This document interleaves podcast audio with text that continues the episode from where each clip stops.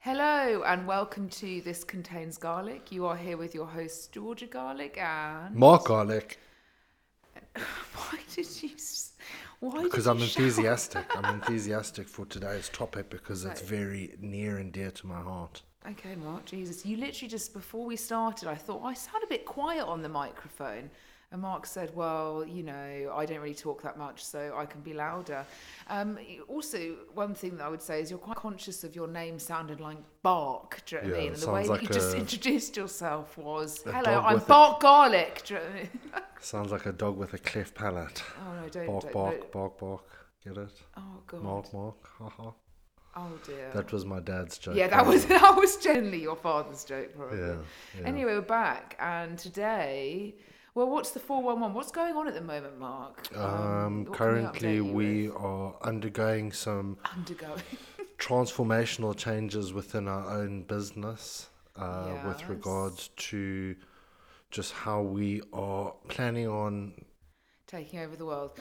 Um, building a long-term career and business within the industry. Yes, and I think sometimes it's just like anything. You you find what you enjoy from constantly refining, I guess, as much. And I guess we've always had a very strong passion of helping people. And I think, as I always say on here, I just don't think it's discussed enough that for so many people's careers, like for three years, they just like turned completely upside down. And then, like, whether it was two years of lockdowns or whatever it was, like the aftermath of that for so many businesses has been like, yeah, it's like in the trenches. Do you know what I mean? And it's not to say that ours, ours is, uh, we're very lucky that we've worked hard enough. And I have to Hmm. say, we literally, to put it into context, we really don't take much time off. So you would Much really time off. We haven't taken any time off. We haven't taken. No, we haven't taken like a literally a day. In fact, we were really struggling because Even when we moved country, we moved country. We literally Whilst coached working. people and ran a business whilst moving. How hectic is this? We literally had to.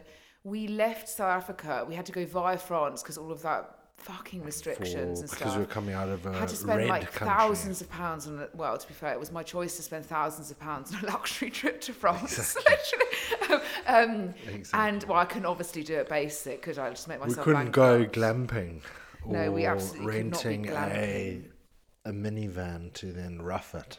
To rough it. I don't think I've always. I, I'm one of those people like I just really just want to enjoy myself because I'm such a creature of habit. Well, the question is, did you enjoy yourself? yeah, to be honest with you, it was great until I had to pay for like all of the hotel Exactly, rooms and like And then the, the upgrade on the car rental and And then the, the enjoyment wasn't. Then going to Paris and spending shit tons of money in like really impulsive moments, like literally impulsive. There was no way to describe me and Mark. We're very impulsive, but we we had to then we literally worked even all the way through that to getting back to like moving to my parents' house Yeah. before we moved London. And I swear, like I, ge- I genuinely feel like time's going so quickly yeah, at the moment. We moved I, to I Bristol, feel a bit then we moved to it. London, then we moved and moved to, What? and moved and carried on moving. Oh yeah, we're kind of moving. Do you want to give anybody your Google pinpoint whilst Yeah. you're? We're We're on currently the- in the we're on leaves the- of Surrey. Um, Yeah, I really like Surrey. Surrey's uh, very yeah, I mean, look, I pretentious, was very excuse me, um, oh, the very coffee. pretentious, very you know how much is your bank balance, but outside of that, the um, the There's like two countryside, extremes of Surrey, though. There's like the the, countryside opposite. is very very beautiful. I mean, look, it's rated, isn't it? Like the I don't know actually. Would you like some some uh, some facts on Surrey? Oh, Surrey please. has Oh, the God, most amount of trees uh, compared to the rest of the UK, with about seventy to eighty percent of the landmass covered in trees, Yeah, well, and which is cool. I would love to be able to afford to own like a ten mil house, sort Yeah. of in the countryside, like with a With a farm. farm. Oh my god. Yeah, and then you'd ad- ad- uh, adopt dogs and cats. I don't think I'd do the farm work myself though. no, Um, supervise. I, I kind of think that, that that's where it just yeah I'd supervise. I think I'd get too attached to the animals. And if you no, I think I'd have a farm where nobody was killed. Mm, Yeah, of course. I don't yeah. think I could have animals. It'd be nice to have them. some cows and some goats and some Cows chickens. are worth a lot of money though. Yeah. Just imagine producing your own fillet steak and then but I come friends with No, the cow. I would this not be able thing. to kill them. I'd like to put those things where you they scratch their, their backs on it and then just Yeah, if you could have like two or three cows, I don't know how many cows make a happy cow. I don't know. Like, I reckon about four, four to six would be a good number. are you just guessing that? Is that what Yeah. makes a happy cow? And then I would Some say company. a couple of like you like eating lamb, I don't, and I, Yeah. always, I just think a lamb is a baby. It's just really fucked. It's like eating Yeah, but what about caviar, which is effectively the the eggs of a. What about fish, mutton? mutton, like a mutton pie or something like that. Why are you whispering? Is it suddenly just taking it down a notch? Really like. Just getting sensual with my cooking. I've started cooking. Everybody, No, for God's sake, Mark's made two dinners. George's I've given me the green his- light.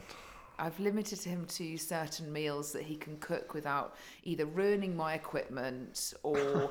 well, I did come in this morning to realise that obviously Mark we doesn't really like to clear up after, and had left oh Cajun Oh spice. Excuse me. Cajun spice in olive oil Oh all over the new white chopping board, He which doesn't I like have to been clean up after himself, so he's meant to cook and clean at the Oh, same God, time. cooks Considering, once, can't clean up. considering whenever you cook, I clean No, up after. fuck off. You even said to me the other day, I do. Oh, I don't like the fact you're cleaning up so much at the moment. Yeah, Don't you've done it Mark. recently for the past like three weeks. You've been clearing up quite Oh, a fair three amount. weeks. Your element of like understanding time is like so. It's just not. Precise. It's no. It's not. It's completely out of whack. It's precise. It's completely out of whack. Probably I just like your gut health from Tim that I'm, my phone's about to my phone's about to ring because Rolex want me to come and tell them the time. Oh, Is it today? Can we tell everyone the worst jokes that Mark's got? I've and got the fact loads. You're showing your age like quite highly here. My age, with age comes wisdom. Um, it is weird though. We've got to respect our elders. We were talking about the other day because You should there to are some people I just think, why do, why do I need to show you like an ultimate le- like? No, I'm gonna, I'm gonna sound bad here because because generally but e- evolutionary biology predetermines that the people that are your elders would then pass on vital information for money. you to to survive so go here to drink water this is how you create a bow and arrow this is the type of plant you rub on your skin when you've oh, got a rash. did your parents teach you this? no, I'm just saying put the- evolutionary the biology predetermines far, far Obviously, prior to Mark. to modern day society. Yeah, but like now, like there are some elders that I would describe as proper pricks, to be quite honest with you. yeah, I'd also generationally, say- I would say that generationally, yeah, a like- lot of the uh, the the generation of the current like 70, 80 year old, they're quite uh, corrupt individuals with very well, low you can't morals. really describe my grandparents as corrupt. no, I'm not like- saying your grand your Well, grandparents no, but you're corrupt, just saying that all of that generation is not. If the anything, they probably put the most into the tax system than any of us will, um, in the sense of Yeah, but they've also reaped the, the the massive benefits when they were able to buy a house for like four quid. Yeah, I know, but I do think, in general terms, if I was that inept at that age, I just would just give up. To be quite honest with you, I see a lot of old people. I know it's so rude to say this. Like, I know we all haven't Mm. had like sports physios since the age of like twelve, Yeah, um, sure. and gone to like private schools where mummy and daddy take us to yeah. nutritionists and fucking specialists and everything just to make sure we can survive one day in the wild. Mm. Um, but oh, I really, I just like, I don't want to be pissing myself. I don't want to be shitting myself. I don't want to look like fucking Hunchback of Notre Dame. I don't even want to be that useless that I have to hold people up. Like, Oh my! You, it's me. inevitable though. Well, not necessarily. I'd just rather euthanize myself, to be quite honest with you. Like, if you're Shotgun that annoying, like, if I don't have children, okay, we don't have children. Mm-hmm. Technically, obviously, my parents will die. People think I'm really morbid with the way I Yeah. speak about death, but I, I, I just am like this. Yeah. You're going to die. Do you know what I mean? Yeah. That's the reality. It's just how well you live your life. Um, exactly. So my parents will die. Maybe my sister will be still hanging on. We've only got 18 months apart. yeah. So, So, she'll could be, she'll be knocking around. But I doubt she'll be like near me. Do you know what I mean? Me and Emma have never been near each other. No, very much. um, so, like, if we've got our friends, they might be able to help us. But I doubt that. I feel Your like some people are friends? quite useless. Do you know what I mean? Lol. Like, yeah, like, well, not just. It's just I feel like everybody lives for themselves these days. You know what I mean? It's like whatever. Um, so then, like, what, what, do, what? Who's helping me? Then I'm going to go and be like a, co- a lech on the NHS. Hmm. Yeah, you are. Some some no. uh, Do you know what I mean? Sat in a care home dribbling some all over person myself. from a from a less privileged country will come to the United Kingdom looking for a better future, and they'll like take a up a job of caring. like you. Exactly, they'll take up caring, and they'll basically wipe your ass whilst you you drill on yourself. And then you're meant to give all your will away to like a Filipino carer. yeah, I'd rather do that with like a dog or a cat or Battersea dog shelter or something like that. I think I think out of all the dog shelters, I wouldn't necessarily give straight to Battersea. I feel like they probably receive quite a lot of funds. Mm. Maybe I'm wrong, but I'd probably want to go and like give my money to be open up in like an animal rescue hospital or something. Yeah, I think it's inevitable. Like you get to a point where That's if there's any you're so there. old that your body just stops functioning. I don't think anyone's going to have savings. We're just going to be dying with credit at this rate. Just That's be working. literally- We're going to be doing podcasts, and yeah, then I'm well, just gonna. my fucking deathbed. Oh, sorry guys, Mark's just died. Mark's dead. Literally, Mark said, I'm just holding on. I've just eaten a tuna No, just- pasta for the 400th day in a row. Do you know I mean? Like, 400th, more like fucking 40,000th day in a row, Yeah, actually. I've yeah. eaten that pasta literally every day since I've. well done. Consistency. Not really, it's just, it's just, just easy. Comfort zones, isn't it? Yeah. So wh- what else is happening in? Oh in our yeah, life? we went to yesterday. We went late in the afternoon to go mm. and see a a kennel. Now, to give you some context, um, it's not for my husband. It's actually for our dogs. Uh, uh, we've got a client's. Uh, one of our wonderful clients is getting married in Italy in September, and I am have been called up for the good old bridesmaid Yeah. job. So we obviously are going to that wedding in Italy. Well, that's if Mark can get a fucking visa. Mm. Yeah. Fucking Africans. struggling. Anyone with the VFS Global fucking entry Yeah, if anybody knows a hookup at VFS Global, But give, give I'm context trying though. to Mark's a- South African passport holder with like obviously residency to remain in the UK. Because we left the UK for like quite a few years and went to, back to South Africa, Mark then lost his kind of entry point to get a British passport again. So we've had to stay obviously back in the UK for a certain period of time, and then probably you're likely to go to a British passport now that we've been married for five years, etc., etc. Yeah. But in the meantime, it means every time that there's anything to do with Europe or just cough cough outside of the UK, Yeah. Mark has to print off Get a a whole wad of fucking 500 pages of bank Mm. statements, accountants' letters, Mm-hmm. just proving that he's alive and running. His yeah, just because I can, go- so I can go on holiday for three days. for three days, literally. Like it's the most pathetic thing. Anyway, so this is the capitalist society that we live in now. So there's something called VFS Global where you go and get like an immig- you go and get your visa done for certain countries that you can only literally get it done via them. So you book an appointment, you pay for it, whatever. Now, obviously, capitalist society, all of the like immigration lawyers and large like funds have bought up all of the f- spaces and now selling them off for like 500 quid a go, between 300 to 500 quid a go, to get a fucking piece of paper put in your bloody Yeah, passport stamp. for literally like a few days. It's uh, I absolutely and It's there's no, it's racist. It's racist towards people that are well, it's that just are fucking ridiculous. coming from different countries. You know, like Chinese people. Why do you want to spend five hundred pounds on a piece of shitty paper? But we obviously really demand. need to go and are going and obviously want to go, but it's supply just the same. I'm gonna have to. I'm gonna have to jump on a dinghy. Oh, do you fucking floating? Do you know what I mean? Just Yeah. hope that somebody in a lifeboat Just do the, a reverse. And you're not uh, sent to in rever- reverse order.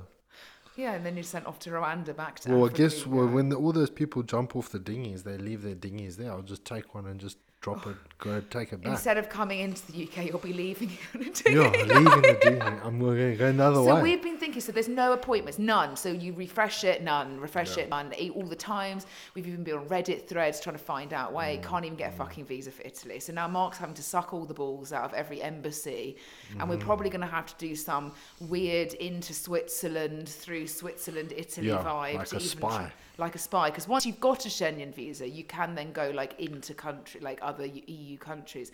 Just a fucking shit show, honestly. What a what a si- I, I get it. It's a good, it's a great business idea, but also, Well, the sake, thing is, the reality is, is when they look at it, they look at Africa, you And know, like, Europeans, "Nah." and they look at Africans, and they just think that we are, you know, out for no good. We, that we're just going to come into your country and just stay and live here and just It's you not know always Africans. rape and pillage your your resources. But the reality is, just want to go on think holiday. That's a bit of an assumption. Do you know what I mean? I just think that's a bit. Okay, well, why would they? Why would they have? You know, oh no, you you you're from a If certain country. felt like that, why are you you're in our fine. country then? You're fine. Why are you in? Why are you in my country, Mark? Why am? I in your country? Exactly. If you think it's so fucking horrific. Well, technically, uh, it's my country as well.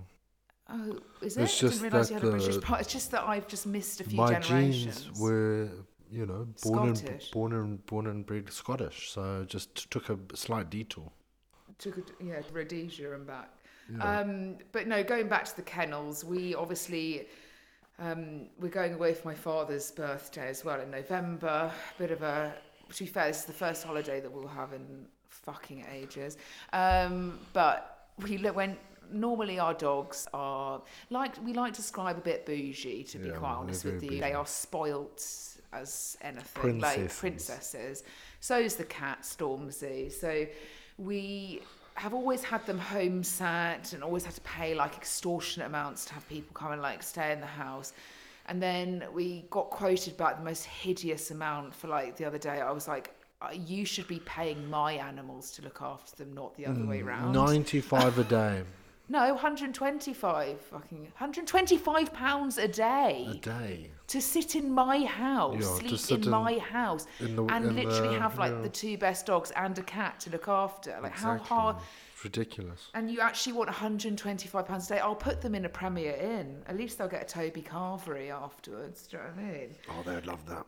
Anyway, so we've been on this hunt to just try and find somebody that's just not a con artist to look after them.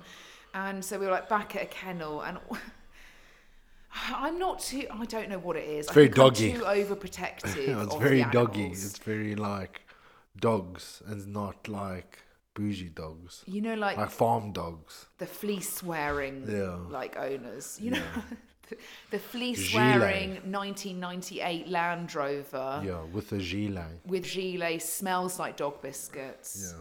Yeah. Anyway, um, we went, and I mean, I guess it's a kennel. I've never been in a kennel, so I started, and then me and Mark have decided, my Mark and I, I should say, have decided that they are going to go to this kennel need because we believe, just like how my parents sent me off to shitty summer camps in America, where I just fucking hated it and ended up quitting after two days. I had to go and play tennis with a load of Americans at the age of like 12, and obviously that was just not something that one strived to achieve at that age. Um, and I just reminded myself of the times my parents forced me to do Duke of Edinburgh Award, forced me to go on a long walk on a Sunday, like forced me to move, which is probably a good thing, and but obviously I didn't want to do it. Um, and um, I thought, you know what? I didn't have it easy growing up. Our dogs should have some sort of testing. Yeah, they need to be a bit more camp. doggy. It's not summer camp. It's actually more like November camp. Or But like boot camp. like a boot camp. Like Yeah. it's like going to an extreme fat loss camp and then just fucking shitting yourself before you arrive. You know you're in for like the absolute worst Like week of sleeping in bunk beds. No, it's more premium than that, Mark. Um, Well, I would say it's very farm like orientated with concrete floors and oh, you're talking about the kennel now Yeah. or boot camp? no, no, I was just No, like, I'm just saying it would be like if you were going into like I said to Mark, Navy SEAL selection and they make when they sl- make you sleep on bunk beds or like, Talking of Navy SEAL, I genuinely believe that I'd be the perfect candidate for who, uh, SAS Who Dares Wins.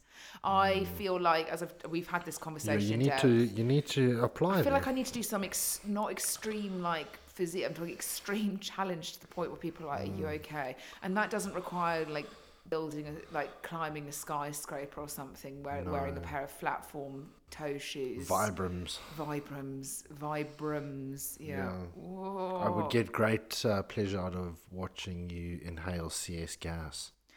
I love that. That's so fucked up. That me just like vomiting. Yeah, perfect. But the thing is, though, if I'm to go on a program like this, I don't think they'll accept me because I'll be so ultra prepared for it that I'd probably just like I, I, w- I could not go on a show like that and just embarrass myself. I just I physically couldn't. I'd have to be incredibly good with the combat. Do you know what I mean? Whack me around the head because I'm about to stamp on you. Yeah. Um, like literally, I would have to like go and. Um, I'd have to practice just literally holding shit above my head, like running with packs running on with packs and on. I like wouldn't. I wouldn't go in pathetic. steel-toed boots.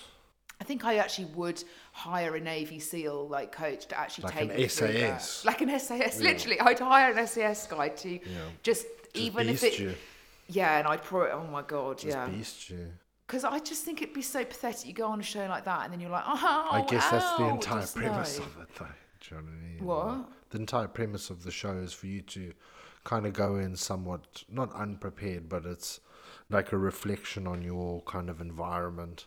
You can an like subtly gas me in the bathroom or something, like close me Even in the door. better. Yeah, yeah, Even yeah. better, gas you in the bathroom. Um, and then I would have to, yeah, I mean, yeah, that would be a um, definitely a challenge and a half. But I just feel like I, I would. always I could people- waterboard you. You know, like get tie you onto the I dining room table. Can I just point out? I don't think they do that on SS. Who does? Do not? No, I don't. I thought they they did. They did. you. They did waterboard you in the last one. I think they did. That's fucking like killing. That's really. I don't think they waterboard you, Mark. I sure? think that's a bit. Ex- they put headphones on with that horrible screams, but it's like listening to you all day anyway. So it's nothing I'm not used to.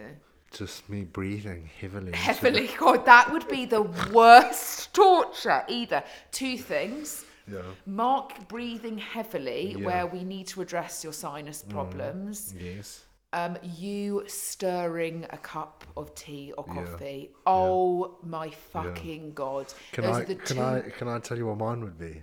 Oh god, me Mark. complaining. Mark makes a spelling mistake. Right, let's talk about is Mark's like- spelling, but the fact that you're literally, yeah, I literally don't understand it. And Mark's like this, I'm dyslexic. I'm like, look, I was dyslexic and dyspraxic, got like three hours extra time at school. Yeah. I still picked myself up and and learned how to spell. oh my god, you're actually the most I'm disgusting joking. I'm human. joking. Shut up. Um, I actually am very good at spelling, hence why I have to always correct your fucking spelling. Would It's you- like- Would Jane? Uh, would Jane? Oh, it's so boring, Would Mark, Jane honestly. It's so uh, boring. agree with that when she messages you and tell you that there's a spelling mistake? Oh, she stopped doing that because I just told her where she can go and every time she does. You know what it is? Is that people fucking irritate me. It's like you upload something. to be fair, actually, what my mum picks up on normally isn't a spelling mistake. She just wants to make it more perfect. Do you- know when it's? Do you know what? Do you know what? People's opinions in general, just Like off. Like Everyone's literally, like them, you unless don't wanna see them. you are have hired us and you work with us and we are helping you and do you know what I mean I uh, which all of our clients we're very lucky to have a very good set of group of clients not always been the case but um have got we've got a lot of respect for one another and you know they would never I don't know, even say anything. But you know when you try really, you try really hard, and then people who like literally have no significance in just many anything just give their opinion. Do you know what I mean? You're just like, do you know what? I just don't think that's welcome here. Like I just, I, it's so boring. It's really boring. It, it's just exhausting when you've had a whole long day at work. You've got to get content out on social media. You've got to do all of this. There's like one spelling mistake, or one thing doesn't have a hyphen, or the right fucking comma or abbreviation. Do you know what I mean? And somebody corrects you on it. It's like, what have you done all day? Sat and waited for that? Do you know what I mean? You absolute imbecile. That's literally what I think when people send me shit like that. To be fair, it has not happened because my spelling's really good. But it used to when we first started doing infographics. When you've st- like literally stared at an infographic for like so long, copied and pasted text into it from writing on a mm. document, mm. doing all of that. Like it's just so easy, just like for an e to be missing or Yeah. like a word to be missing, and then you've literally stared at it and you're like, "What the fuck?" Like, Yeah. um, am I am I blind? Like, no, obviously I'm not blind. No. What would you rather, blind or deaf? Um. Deaf. So I didn't have to listen to you. Yeah, deaf or deaf. um. Geez, that's a. So, yeah, I'd probably go deaf. So you can still see stuff. You can still you can feel vibrations and stuff. So you could still go and like listen to music and understand. Um, Okay, why don't you speak to a deaf person about whether they can just go and listen to music? No, not listen. They feel music, Okay, and you go and. can't, wait for you to feel some music. Yeah, when you obviously go, you can stand near a speaker if you go to like a music event and you hear the bass line and you can feel. Do you know this is so gross, but I'm just going to dob you in here because it's just my job to do so, really. You know, when myself and Mark first met, for like literally three years of our relationship, Mark had like a really severely blocked ear on one side, and Yes, he literally did, yeah. claimed that he was half deaf. Okay, Yeah. half deaf. He didn't. He just not cleaned the earwax out to the point where he had to go and get. Oh my god, it was like a surgical operation to remove. Oh my god, Mm, Yeah. that And was. the guy, the, the there was a very nice gay gentleman who did it, and he was equally as fascinated with. what was coming out of your fucking the- ears. It was disgusting. Anyway, so obviously that's been definitely not addressed since, has it, Mark? No, you probably haven't cleaned your ears in it with an ear earbud in a while. No, I'm hoping for them to block up so that I can Not tune out the uh, spelling mistakes. Know? Oh my god, you're such an embarrassment. Anyway, today let's talk about rather than assassination, um, let's talk about body dysmorphia. yeah. So I think this is something that runs in a scale of some degree and a scale in which I mean as to like how severe it is for an individual to go through. And I think you've got probably some people who think, "Oh, I don't, f- I don't feel great today." That's probably the lowest end of the scale. Yeah. And then you've got people at the top end of the scale which like despise themselves, hate themselves, like can't see themselves ever being anything other than hating themselves. So um, I there's so many things that I feel that we as a society have effectively created to make this just so much worse. And Mark did a thing on our uh, Instagram, well, actually today, um, um, about body dysmorphia and the stats of like how many people, our internal narratives are so weak. Yeah, it's very it's very shocking with recent studies coming at in at fifty percent of men and fifty percent of women in the United Kingdom can be diagnosed with a varying degree of body dysmorphia, and between the ages of like twelve and thirty five, it is the leading cause for suicide. And I think we've experienced this in so many ways, personally and obviously with her helping a lot of people. And I will always say this, and Mark said this, I think the first ever episode we recorded on a podcast, which was like, here's the thought, like all the people that are leading this physique mindset which is obviously like what I look like you know the whole like going to the gym and being like all half naked and you know plastering it always across social media channels and all of this to make those people are actually the most insecure out of probably the whole lot which then effectively if they're the leader of or the image or the influence to somebody that wants to i don't know look like them it Yeah. then effectively breeds this I don't think it's ever changed, in my opinion. I think even from school years to being an adult, I think body dysmorphia is literally cemented in you from a very, very young Mm, yeah, age. it's, it's so generational, and a lot of our clients who are in their fifties and sixties, um, that have highlighted that they may potentially or do have some level of body dysmorphia have said that the root cause is coming from Their their upbringing. So Yeah. numerous generations of diet culture that has permeated itself into generations and like Georgia said, unfortunately, I don't think it's going to be something that slows down. No, it's only going to get worse, and I see it happen so much.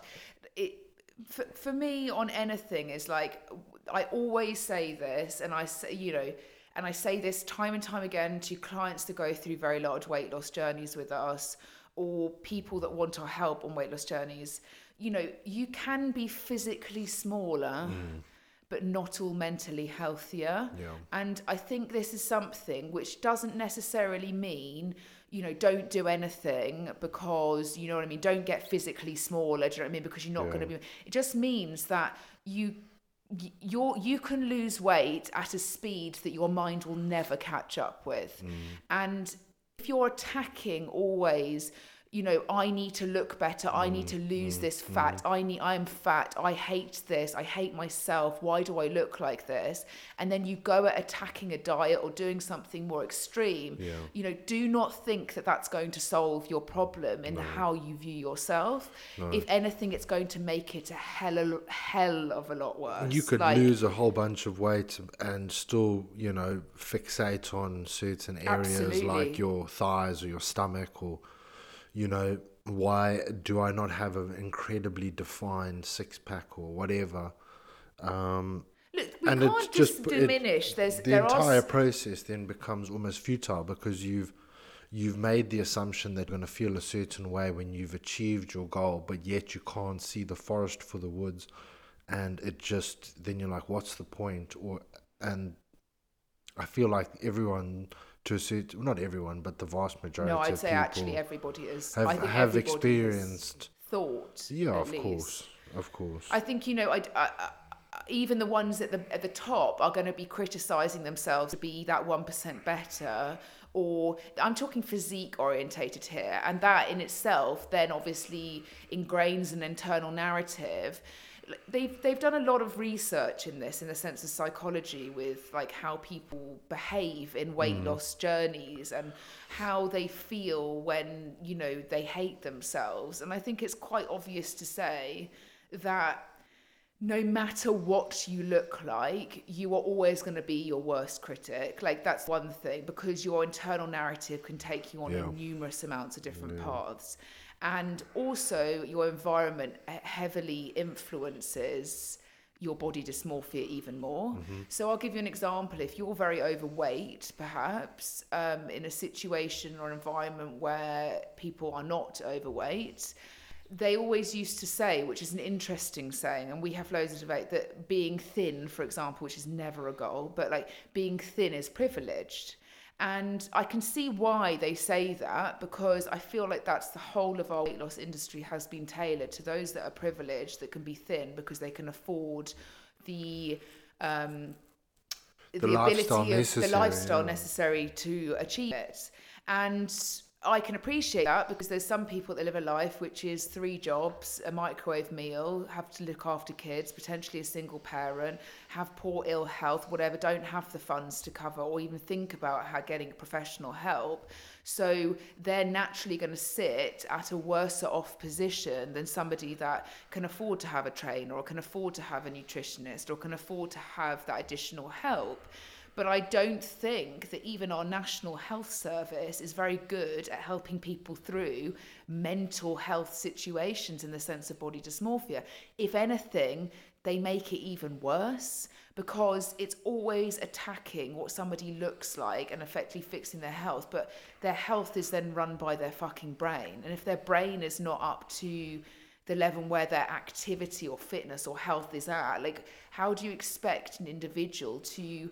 I guess reap a reward overall. Like going back to the point of being physically smaller but not all mentally he- healthier, I do think you get to a position in your life where you just think like, is this ever going to change? Am I ever going to think worse, you know, better of myself? And if I look at, I'm sure, what if talk about Mark, your uh, growing up, for example, you know, you well, what your story in the sense of being epileptic and stuff like that, and your mum's.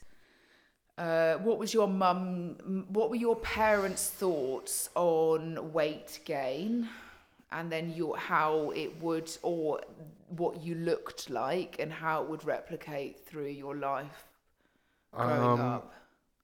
I don't think, like, in terms of the parental influence, that was ever ad- not addressed in, in that sense. It was never really highlighted from, from their aspect, but more the, you know, I'd undergone physical changes when I was diagnosed with epilepsy and took medication that adjusted my metabolic rate.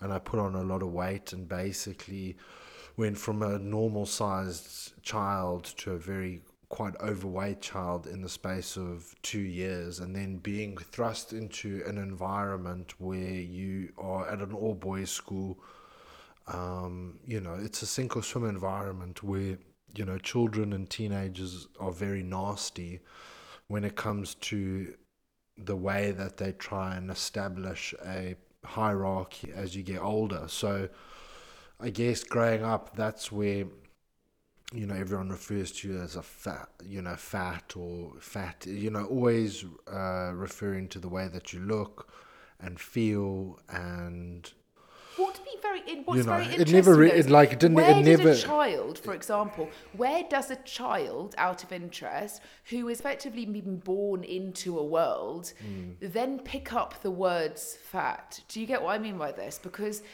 that then has to come from the generation above to have said those words enough that you say that that person's fat But again, mu- much fat?" like much like when you grew up, you know, there weren't that many fat people around, so like you kind of stuck out, uh, stood out, and then generally it was, you know, people generally lashing out or starting or creating a certain narrative because of their own um, shortfalls or, or drawbacks. Do you know what I mean? So like the only kind of people that would ever really go at me for my weight and stuff like that were like the guys who struggled to like read sentences in English and you know struggle Yes. and were like in set five maths and like had to count on their hands and fingers. But I don't think it always happens in extreme. Obviously, it doesn't at all. In fact, I think it uh, probably happens potentially even more on an extreme level at the lower end. So I don't even think that you've got to be overweight to have struggled with this body dysmorphia at all. I wouldn't actually say I was. I was not you. I'm no, but I'm just saying, just in hindsight, like,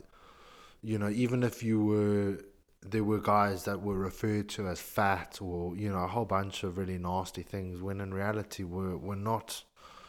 In you know, it was just basically if you had a different body shape to the you know the norm. No, but there's a lot of men and a lot of women that sit in a position currently who feel like they're tiny and they can't, and they're envious of those that um, they don't know how they could put on weight, or you know, they sit there and they feel Yeah. horrible about themselves on a day-to-day basis, and that can progress in an even more uh, destructive way. I always say that with gaining weight, it's this is not something this not take this literally but i feel like with gaining weight Yeah. we tend to pile on weight over well if we were to talk statistically there are people that pile on weight very very quickly but on average you might pile on some quickly but it will come on over years you know and you sit in that position now Yeah. only till you get to the level perhaps where I got to, where you're like mm. pre-diabetic or you've been diagnosed with health concerns of some mm, degree, mm.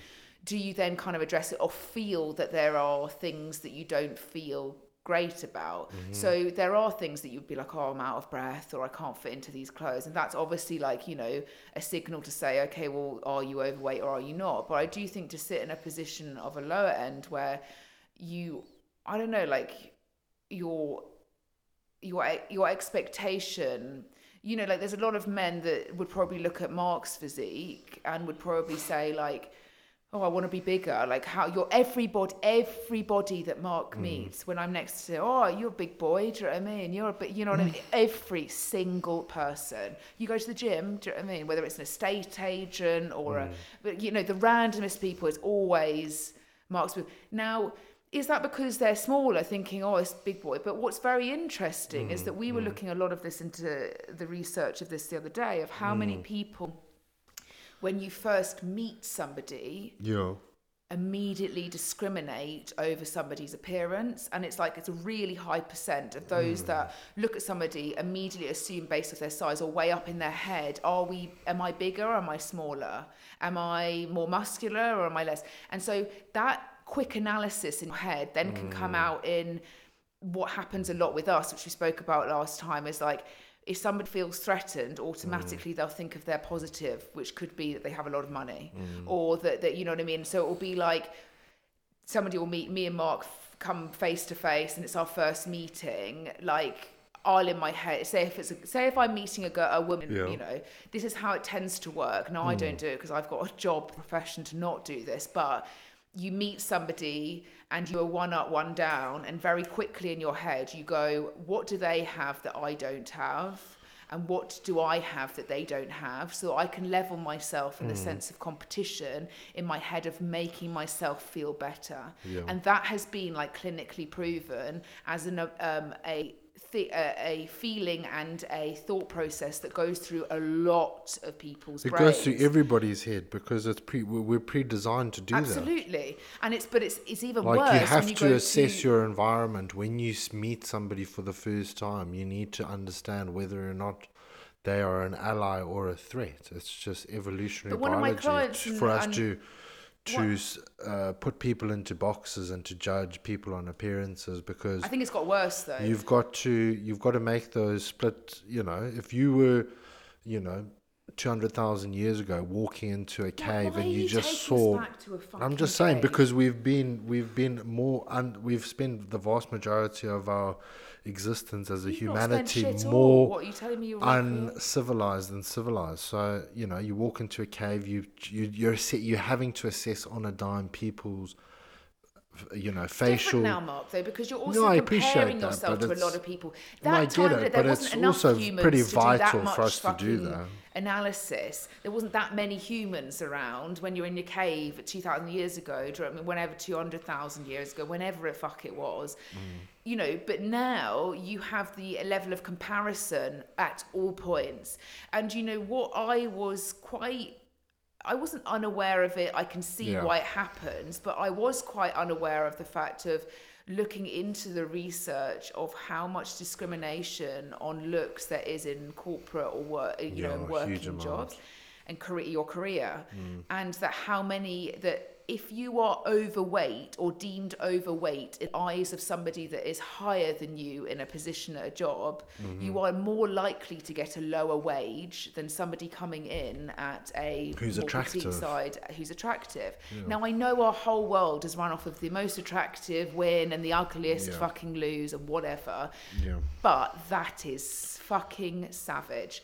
And I was having a conversation with one of our um, very regular savage. clients of the day, and she said that the CEO of their very, very large company, you know, it's a huge company, worldwide company, uh, the CEO that had been appointed was everybody couldn't understand it, was morbidly obese and that all of these photos, people were like, I can't understand why they've hired somebody, the CEO, that looks like that.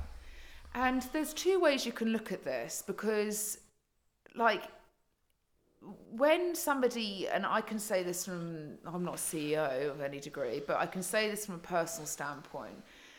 I think I was always had huge body dysmorphia that people would see me, and the only image or remembrance of mm. me was that I was fucking fat. Do you know what I mean? Mm. That was the only thing. I was like, I know when they say, "Oh, oh, have you met Georgia?" or "Do you know?" Georgia? Whatever. It was just gonna be, like, "Oh yeah, she's quite overweight," or you know, "She's fat." Do you know what I mean? Because that was so commonly said. Yeah. And I think that you know what you do do, like we were talking about in the other podcast about compensating, is that when you are of a very, you know, one extreme or the other, you're compensating at other aspects of your life so that you make yourself feel better for the lack of control you perhaps have when it comes to uh, your emotions with food or how you eat or drink and all of, you know, stuff that comes with it.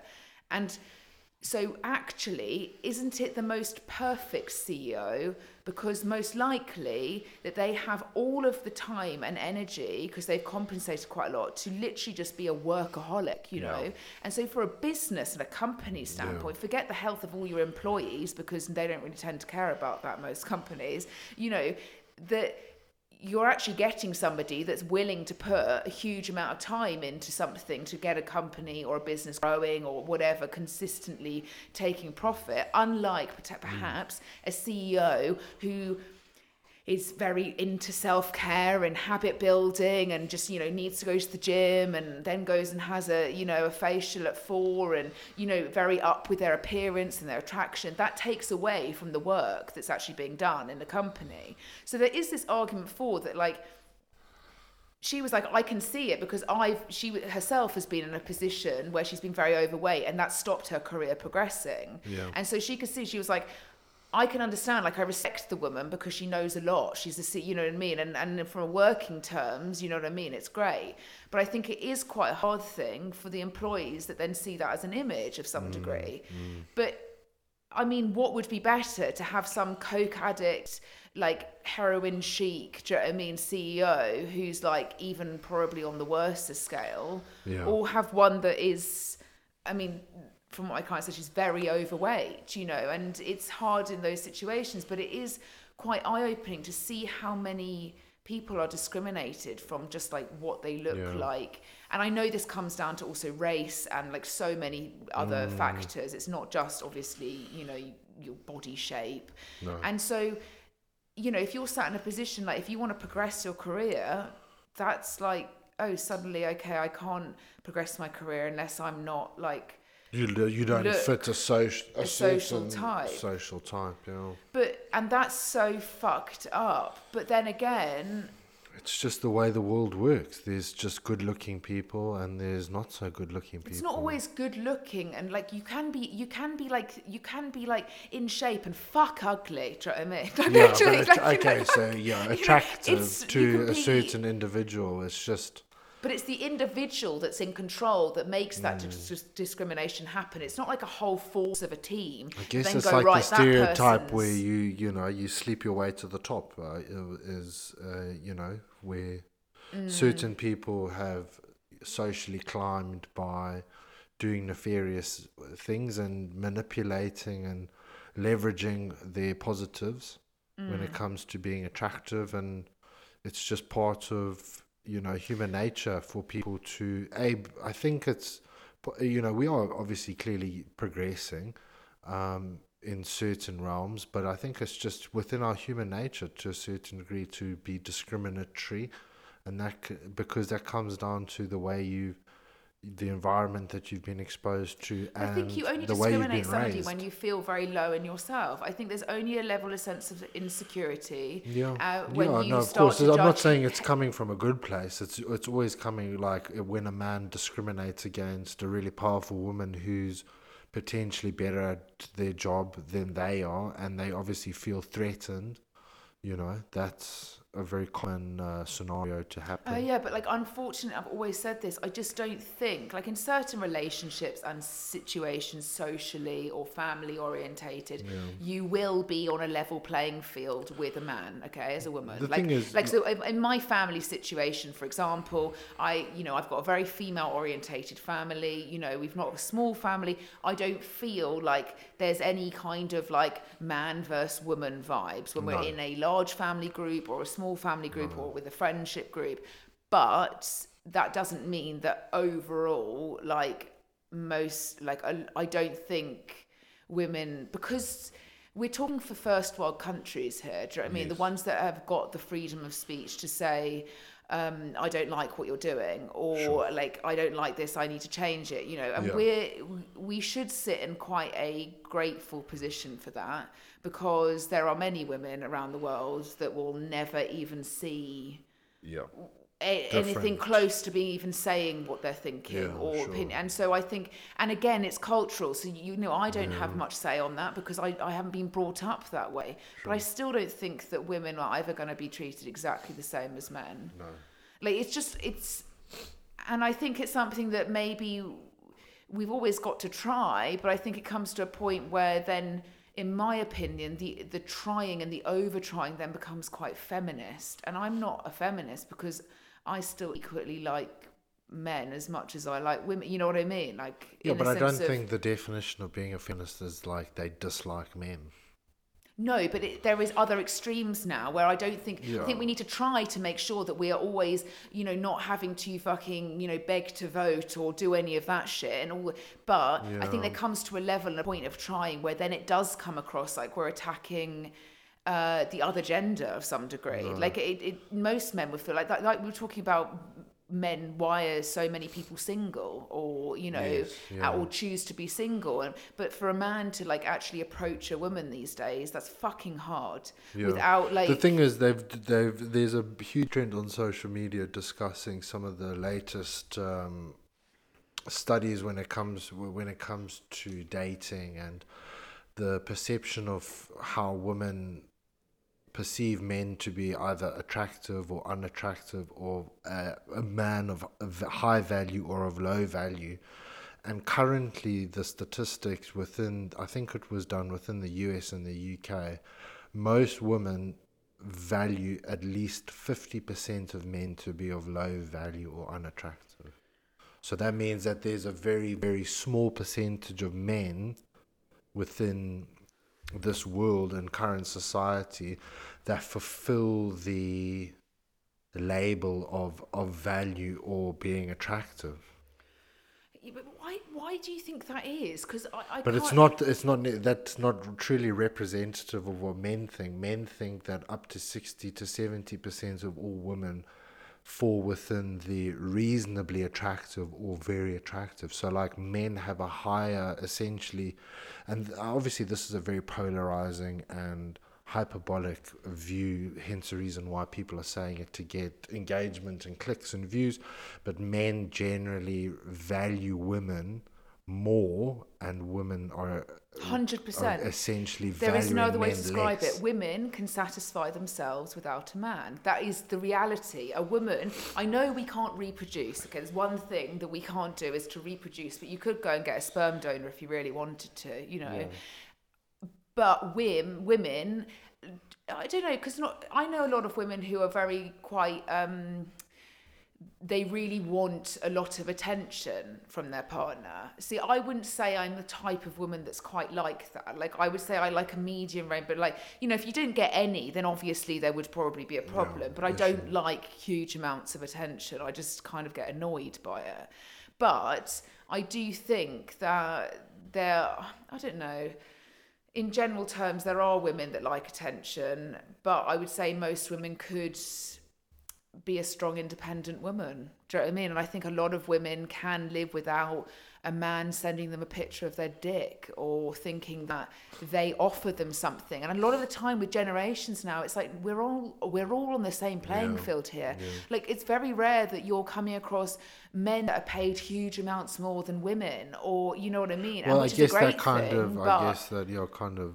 But then again, that takes the power. It does take a power slightly away from a man when it comes to Well, starting a that's not. relationship Is with that a a bad thing?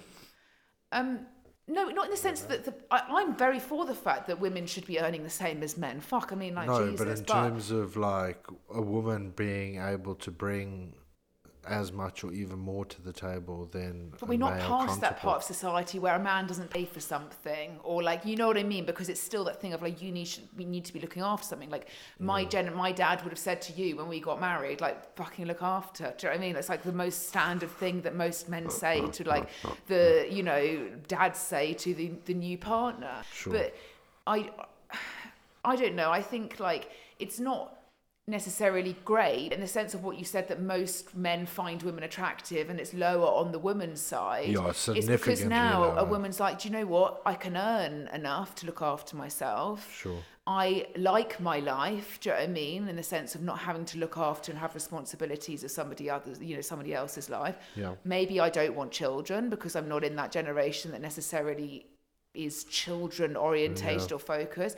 And I can afford and have a great life just effectively either having multiple relationships or none at all. Yeah. And I think, you know, if we were all still on the playing field for women, for example, which kind of were forced to marry men because men had a sense of power and money, so then that would then provide and look after you. Like take yourself back to like when my grandparents met, you know what I mean? Yeah. It wasn't um, a focal point for women to go to work. You know what I mean? It was to stay at home, and I think it's you know that meant that men had a lot of control over a woman's yeah, life, and I think that's because changed. they also paid for the vast majority of yeah, so a woman felt very obliged yeah. to always find and seek a man that For had a sure. good job or you know could offer the family something or you know and Yeah.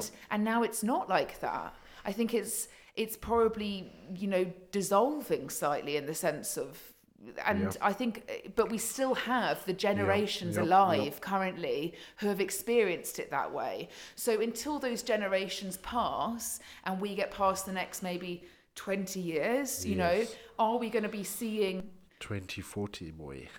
Oh my God, Jesus! We'll, we'll be in a UFO. Um, but Hopefully. hopefully, yeah. Just hope that it just nukes the planet. Um, Hopefully. um, you know, until we see that generational change, we've got too many opinions coming from different ages that have all experienced different things. Yeah. Nobody ever sees it like that.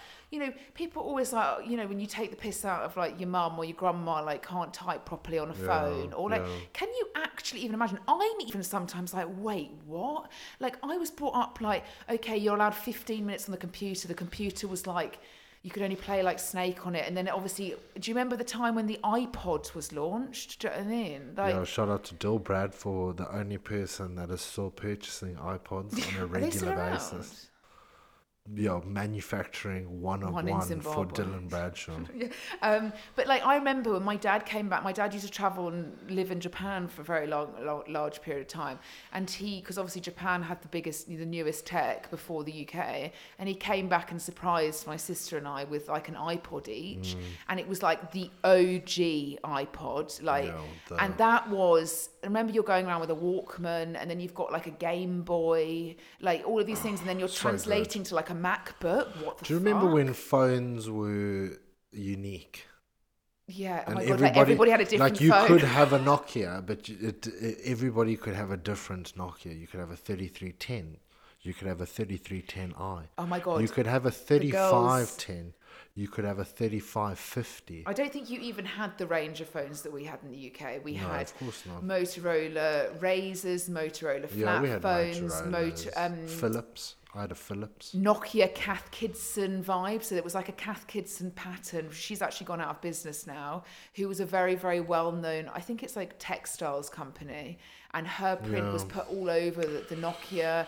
And then if you had a Motorola Razor, I mean, that you- was fucking You once you elevated to BBM, then you know, BBM Blackberry, Jesus. I genuinely so thought I was. Paris Hilton. There was this time so where good. we I went- wish I wish we could go back to that because this whole everyone's got an iPhone and they all look the same. So dull. we're all the fucking same. It So pisses me off.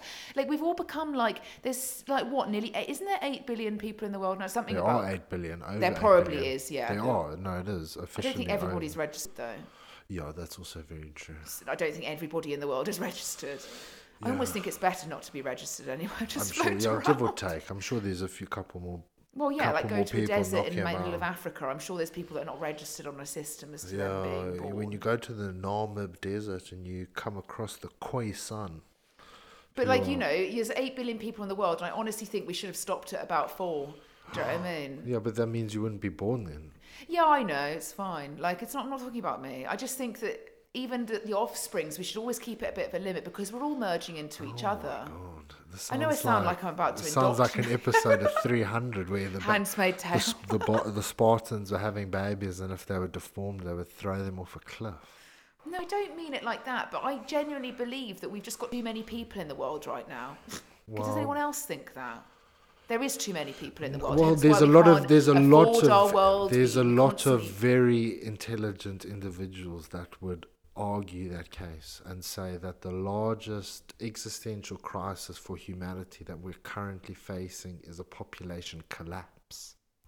Now, maybe, yes, we'll see fertility rates decline like they have, people having less children, less likely to produce. But do you not think China is scrambling because of their one child policy has come back to bite them in the arse, and they are basically a society of v- going to be very, very old individuals.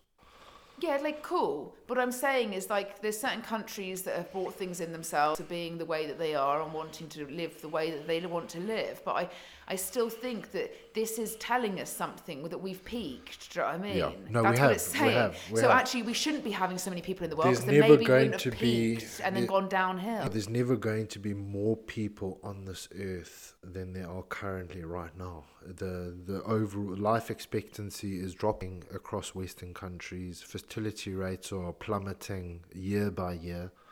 Um, and, And then you can still get places like 900 Japan month off the and you know if you go into Japan like their their overall births versus deaths uh, statistics for the past 5 years are horrendous.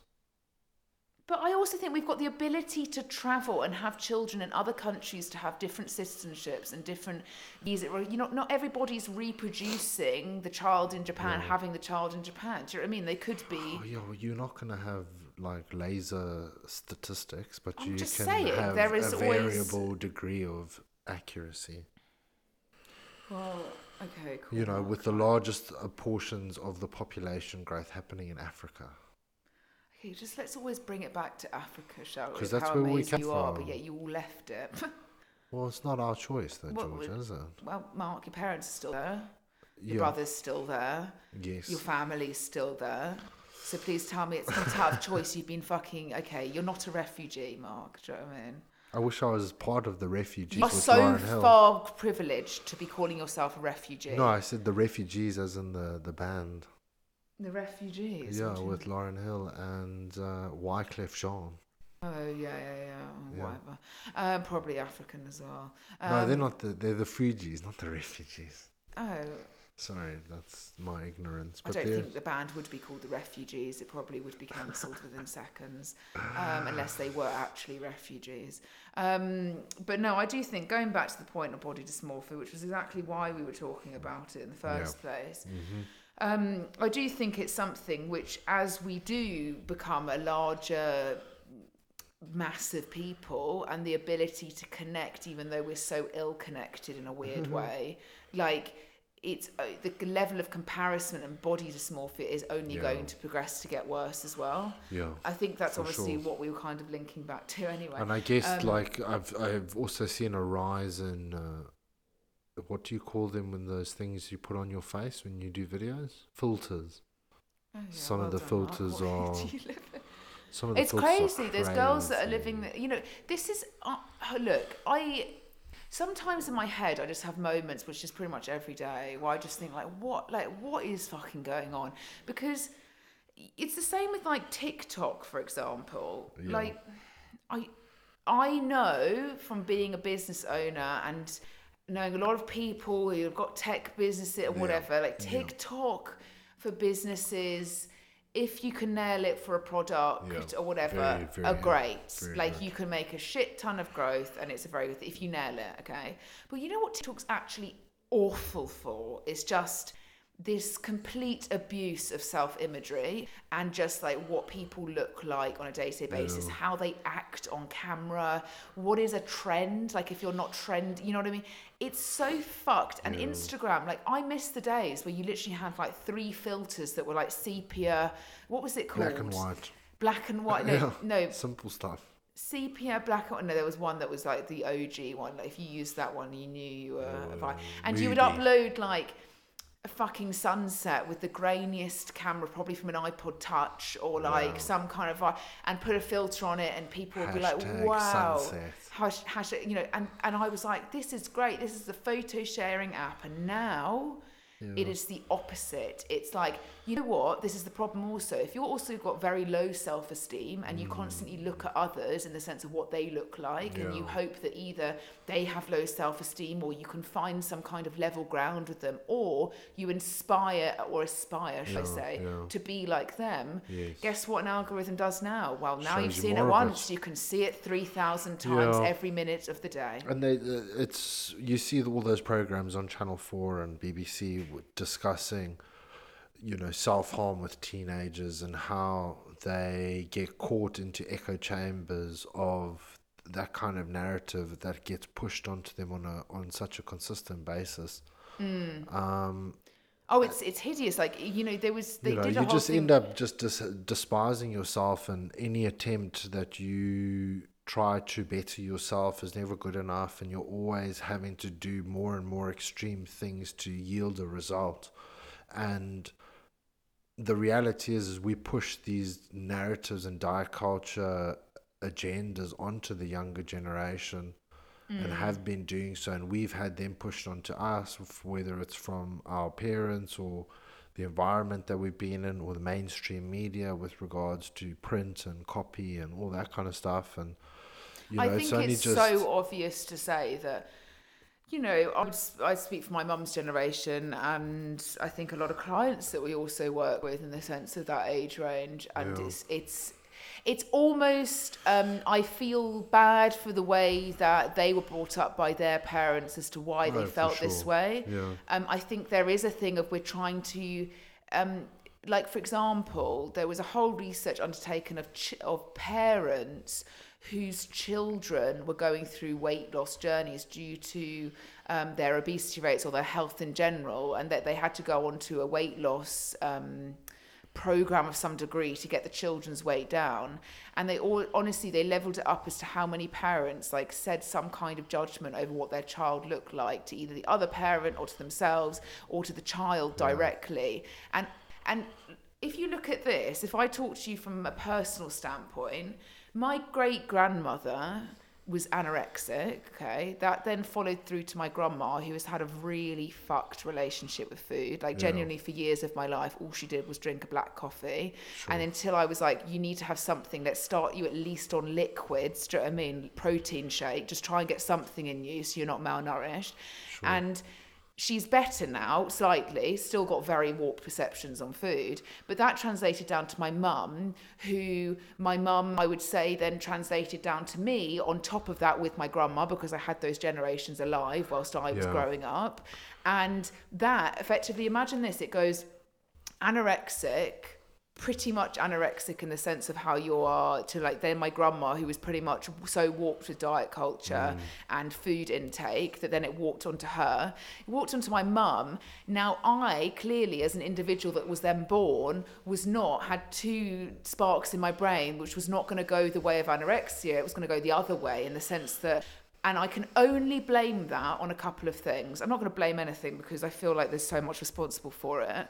But I think between the generation of where my mum could manage her weight, so I'd say like what, like teenage years through to 20s and 30s before children, I would say the main differentiating, differentiating factor for me is the reason why I probably went down the route of uh, binge eating and being overweight than being anorexic with an eating disorder in the sense of not eating food is the food availability and the generation that I fell in. Because my grandma and great grandma don't didn't have the availability like war era you know what I mean to get food do you know what I mean so if you were walked on what you looked like it didn't go one way in the sense of being overweight it went the other extreme which was anorexia and I can only see that my mum also was in a generation which didn't have shit tons of food availability around there like Yeah. more but not as much you know Yeah. now, our generation, complete opposite. In fact, it's food availability everywhere. If your mum doesn't Yeah. feed you, you can just nick some money Just off the re- side and also buy relatively the cheap as well, isn't it? Super cheap, super accessible environment. So instead of being like, I'm going to seek comfort on not eating, do you know what I Mm. mean? And, and fueling that body dysmorphia and how I feel on not eating, I'm going to do the other extreme. But I can only see it being in a sense of generations coming down to the fact of availability. You know Yeah. what I mean? Like it's Yeah. why when even because that's how warped our a, com- a, brains com- are. a combination of availability and expenditure because when they've looked at neat studies across generations, your grandparents and great grandparents move expended a, an average of a 300 or 250 additional calories per day because they're having to obviously all the processes are Then you could link less that to automated yeah exactly less you know if you wanted to go and get food you had to go out and go and obtain it walk around and go and fetch it. and they were used to the rations era. Like if they didn't have it or they couldn't make something from the fridge, yeah they just exactly had to get on with they- it. yeah you we it's such just such a completely different environment like and, and again like when we talk, touched on it with alcohol is you could go to your dad's bedside table you know sneak a 10, 10 pound note or a 5 pound note and off you trotted and you could get four times your daily required energy intake you know for 3 pound 50 Yeah, and Sure, yeah. also what I'd like to say that there's no other link between how a family's or generation's mind turns from anorexia to obesity. Do you know what I mean? Like in the sense of it's I a, guess it's, a, there's it's a very it's not a sim it is a similar way of abuse. It is not the same being overweight and underweight. Yeah, I guess it's yeah. I get it's it's it's it's very they're on obviously but we were even saying this about vaping, on the, weren't on we? different the other day? on different spectrums, but are you know.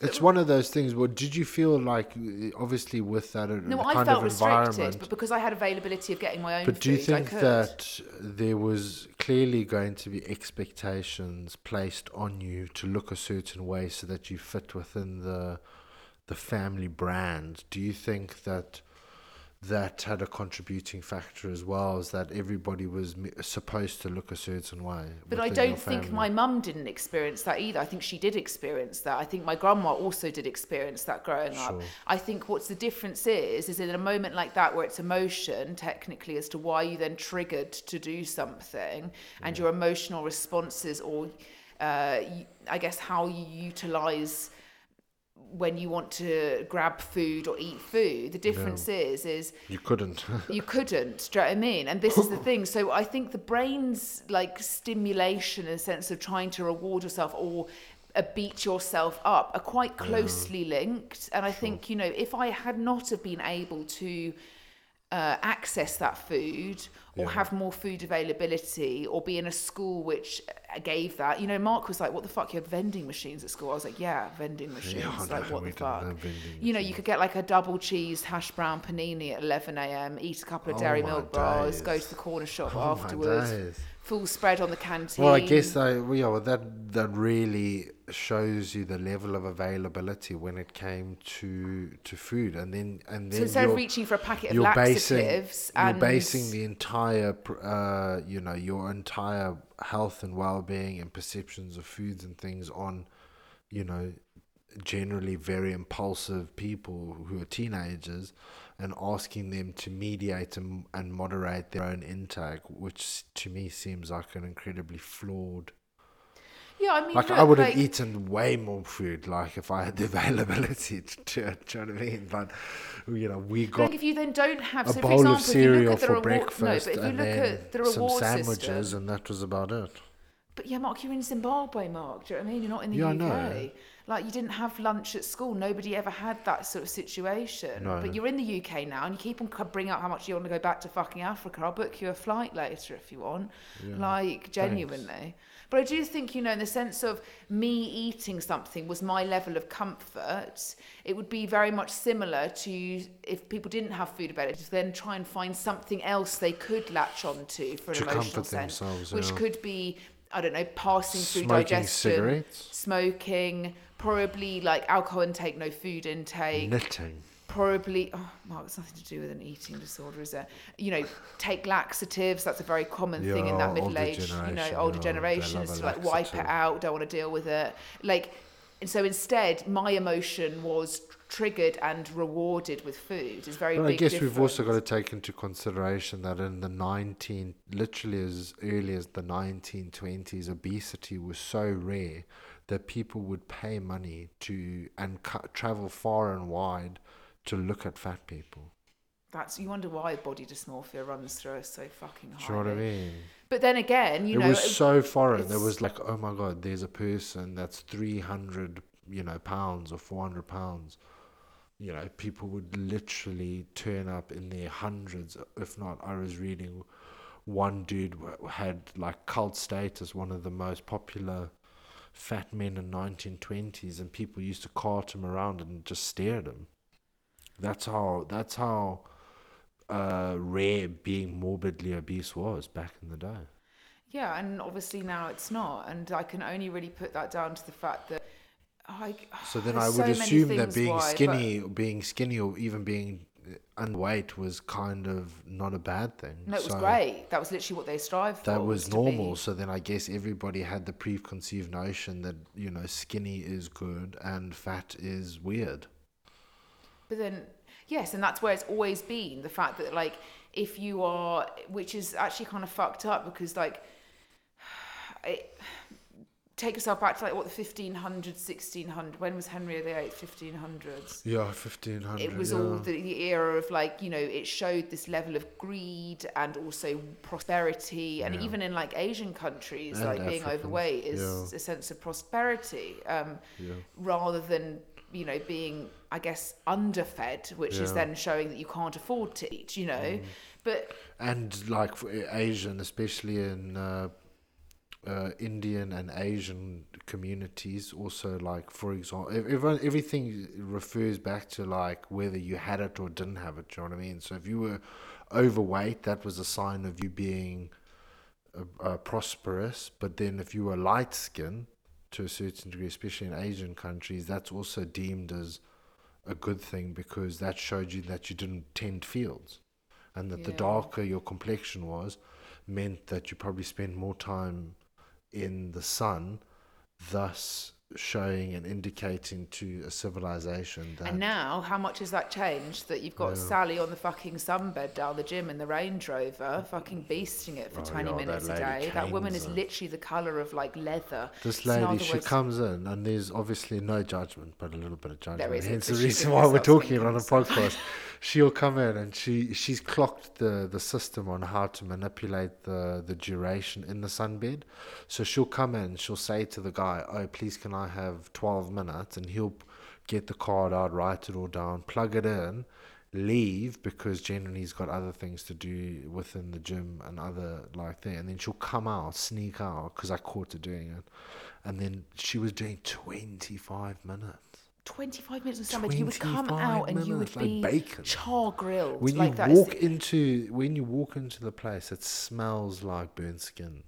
But she does it every single day. Every she comes day. in, she reverses the Range Rover into one spot. She gets out. She doesn't even go to the gym. She doesn't. She just goes in sunbed, and that's an addiction in its own right. Fuck, women are addicted to being tanned. Yeah. But it's it's interesting, isn't it? Because my grandma would still refer to me as, "Why would you want to be tanned, Georgia?" Yeah. And that's Yeah. generational. Yeah, 'cause she's like fair skin in the sense of like your complexion, But I do, British, I do na- you know, understand it though, because when you do see a woman that canes the sun, it's Fuck, their your skin's skin's like yeah. elephant, elephant leather.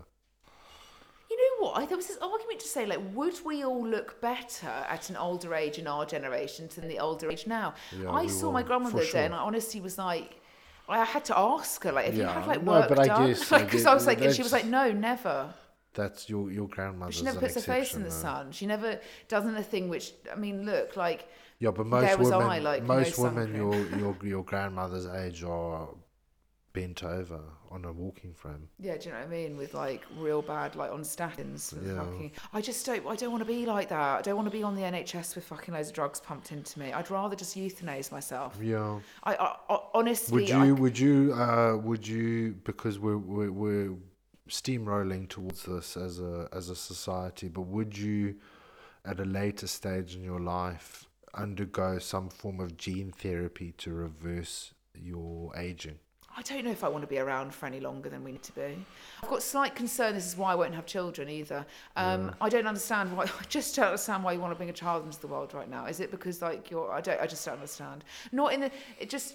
I just don't understand. Maybe it Because myself. a lot of people love love children, though, and, And you know what? I spoke to there my are hairdresser about this. there are women that literally, when you ask them, they just can't wait. They every waking moment is you know. yeah, like my hairdresser, she said that her mum, her grandma had her mum at 17.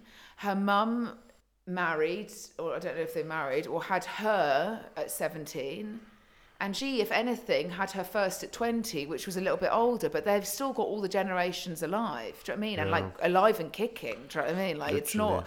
And so actually, but she was brought up like that, and we were like, that's su- such a polar opposite to how I've been brought up. Like it's just no no babies, like no Sure. no kids around me. Like there's just never been a baby there until my cousins who, look, we we were close growing. Like we I'm not saying we're not close, a family at the end of the day, but we didn't really spend that much time with them. So when they had kids, I still didn't spend that much time. Yeah.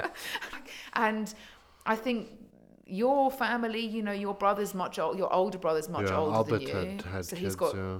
kids that are like in their 20s, you Yeah. know, and then you've got your brother who's got, you know, what, five year old, six year old, or three year old, or whatever. And that's a bit of a fucking shock to the system every time that we, you know, see. It's just like, Jesus, okay, this is how people run their lives with young children. Like, I've got a lot of respect for people that do that. It's very uh, uh, selfless to. to yeah, I just that. think I'm too selfish. Yeah, the- for sure. Which is fine. sense of the You're, everybody's selfish- entitled to. Everybody's entitled to feel that the way that they feel about it, and it's a very large and mammoth task that you can't take lightly. And some people are willing to sacrifice certain elements of their own personal life, and some people are not. So Well, actually, on that topic of like mums, I think there's a lot of mums, like in the sense of new mums or mums in the last couple of years who I just think are also ridden with body dysmorphia as Oh, to like sure. what the expectation is for them after giving birth, and also just like th- how they view themselves now to how they used to be, you know, before a child. And I mean, I definitely, you know, when people always like get back to the mum, you know, get back to the pre-baby body. Yeah.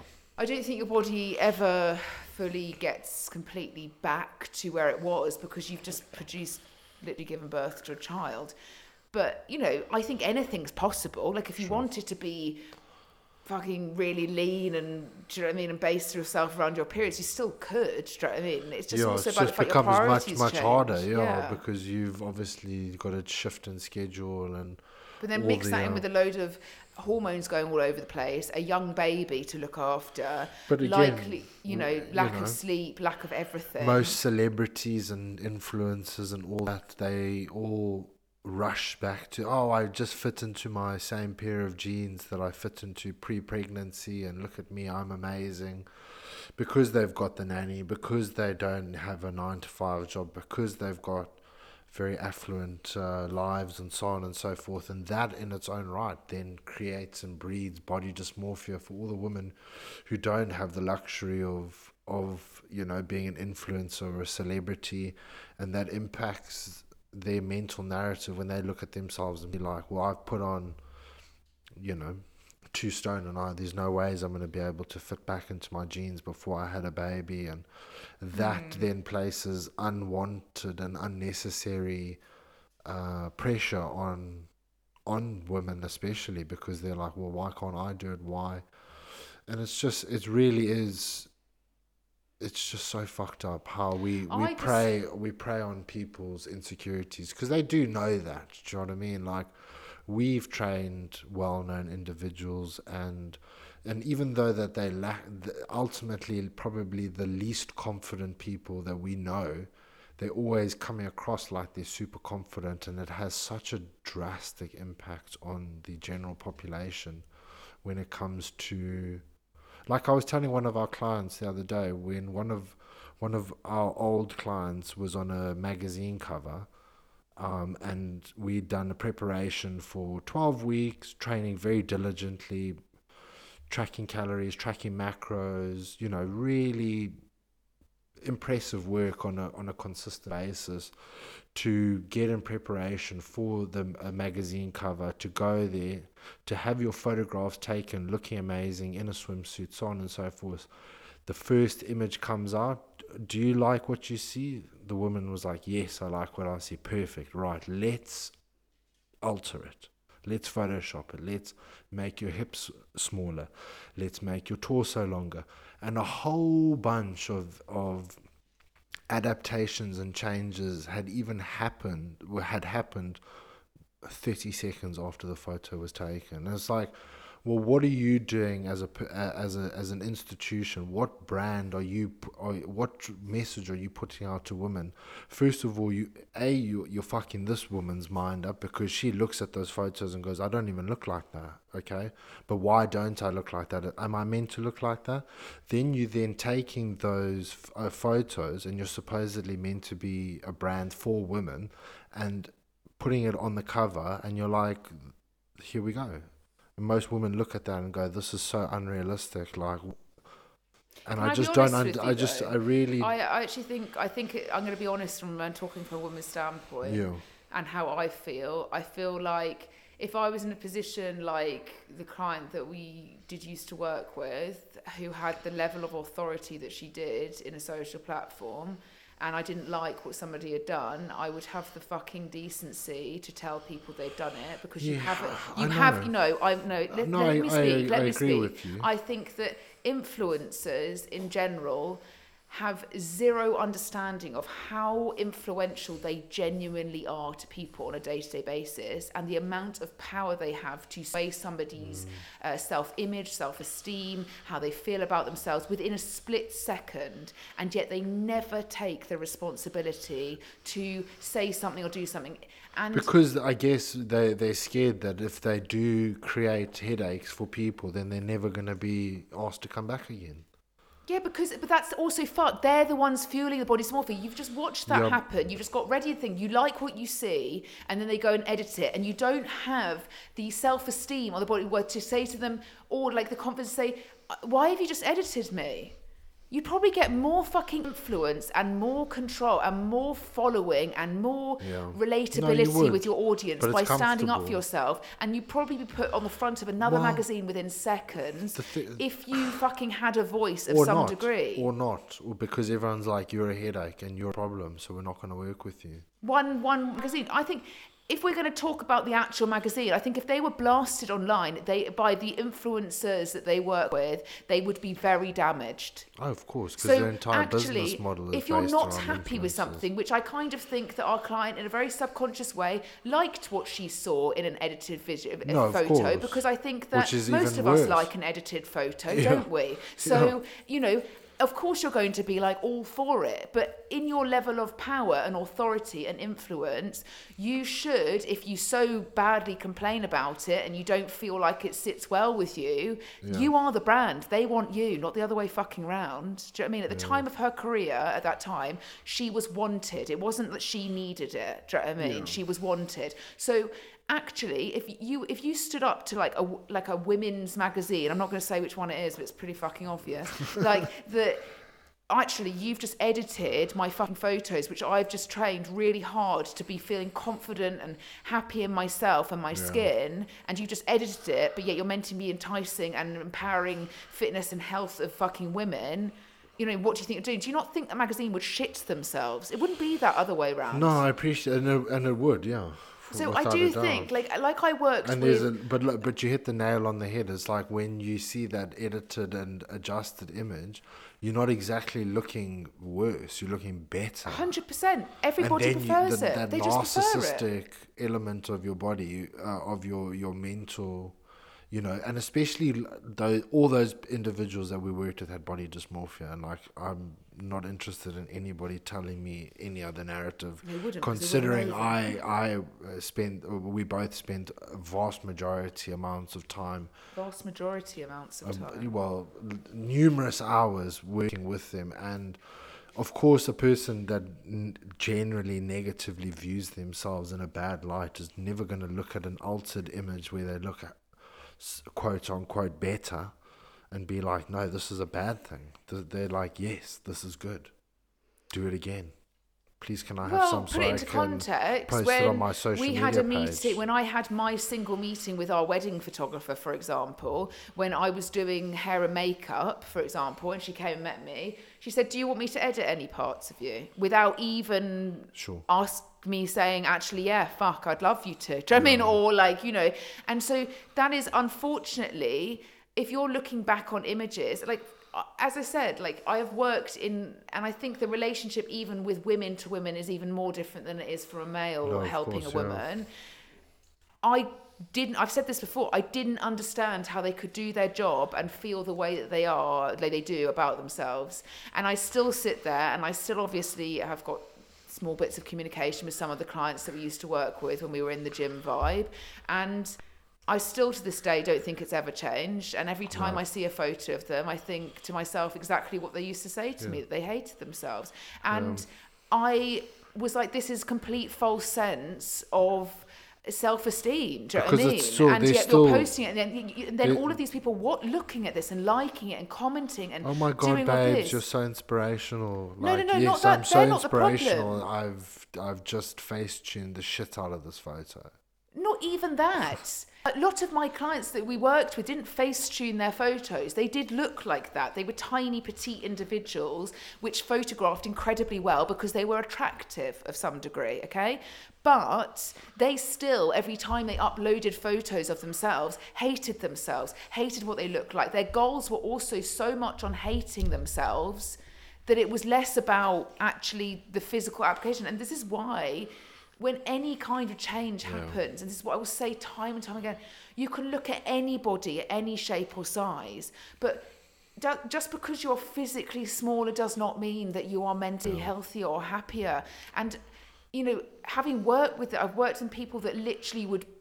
I mean, I've had, I've seen comments, "I'll die for your physique." Do you know what I mean? Would you? Do you know what I mean? Would you really die for somebody's physique? Because like, I don't really think that's like, and they're also going back to like the research that's been done on this, like women especially are known for if they have ever lost weight previously or have got in shape or like themselves at a certain age gap, you know, they post a photo of themselves, whether it's it doesn't have to be half naked, just a post so you know, photo of themselves where somebody comments or likes saying, You look slim or Yeah. you look well, have you been doing anything or you look great and they upload that and it gets sucking hundreds of likes from family and friends and whatever. And then because obviously social media's changed a lot, they might upload a photo now which looks pretty much exactly the same as what they did in that age range when they got mm. loads of likes Yeah. and then they might not get so many likes because a social media algorithm is dictating whether or not their stuff's seen and then they automatically think to themselves well i need to change the way that i look or i need to do something differently or i need to be back at where i was do you know what i mean? Because that photo where I looked a certain way Yeah. got far more likes and comments than this one I've uploaded, even though I look pretty much the same. So I need to change something. Sure. And that is all down to the constant need for likes, comments, attention, Gratification. gratification, and this has fueled body dysmorphia Yeah. beyond fucking control. so because it's this thing of like we like we always said with just anything running a social media page for business running a social media page for personal things just being on social media you it's it has changed so hectically. I sometimes don't think many of the consumer the people that sit on their phones just looking at other people's stuff realize as a business you realize a lot. So they gave everybody what they wanted which was deserved do you know what i mean? If you were creative and you could produce a photo that was nice and people liked you you grew a following and you got some kind of level of privilege from it in the sense of loads of likes and stuff. And as these algorithms have changed it means that people don't get as much attention. Primarily one there's billions of people now on the app compared to when there was potentially less people on the app. and two it doesn't make the app money. So all these people are str- uh, we've had years years of our life striving for likes comments shares. Oh my god you're amazing. To completely the opposite now in 2023 where if anything you upload something and if it doesn't perform well or do well you delete it. You're, you're like this is shit. I'm shit. Everything's shit. Yeah. and that has only come from the pro- the progression of platforms or apps Yeah. that have social requirements of some degree because Yeah, why else gl- are we searching for this? Why are we scared of what time we upload a photo of ourselves, or so we don't get attention, we don't get likes? If you sold, you really deep down wanted to upload a photo to your portfolio of just life, you would upload it without even the, the thought if this is going to perform well. But we are so based in our brains for performative reasons these days, not in just in work, I'm talking in every sense, you know, that if something doesn't perform well based off of an algorithm, whatever, we then think that we're shit. We think that things are not worth it. We don't value ourselves. And that is literally only come down in the last like couple of years or so because that's why everybody says, can we go back to Instagram in 2016? Do you know what I mean? Where there yeah, was I just I don't think anybody would argue that social media and the rise of the benefited us, the yeah. yeah, I don't think anybody would, especially with people that have young teenagers and children, where you just see the children are now glued to their phones, consuming all sorts of. Uh, Pretty crazy though, because like they should. I don't know if they do this at schools, but they should really take kids' phones away if they've got them, because not only is it a massive distraction point, but like we used to have that. We only had. A, I only got a mobile when I had to walk to school by myself. And I think my mum, obviously, like just in case I was kidnapped, I was probably too fat to kidnap as a child. But you know, it, it, you would have a phone just if you needed to text them, but you wouldn't go on it for anything else, God forbid. And when you went to classes, they used to take your phone before you went into the class, so you Mm. Yeah, couldn't they go and fucking go on your phone. Yeah. I think it's the opposite now. I think actually you're allowed your phones at every aspect of the day because God forbid you should take a child's phone yeah, away God and the you parents have a panic attack. little Johnny.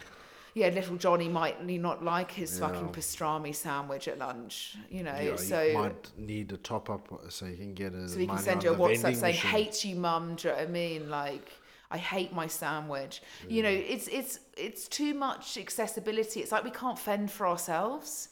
That's the thing. Is that Yeah, when you're a child, uh, we've we lost have touch lost there. that. It's we've like we've. lost touch of, of It's like we're always on a lifeboat. Well, I'm not not seeing that. no, even life has just become incredibly comfortable, and that's just what happens. Well, incredibly comfortable, but also incredibly uncomfortable.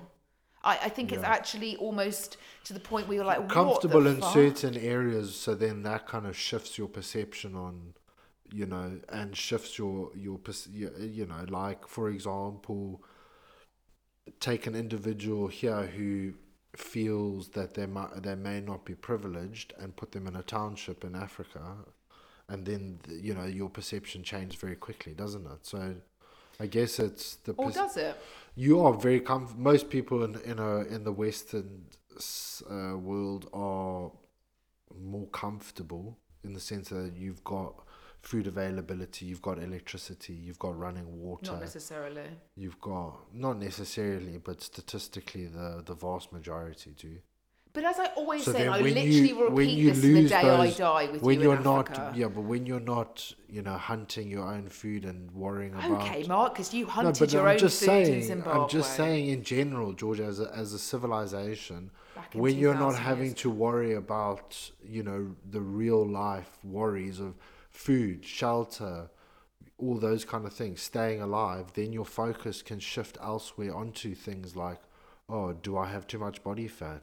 Why don't I have the latest latest Porsche?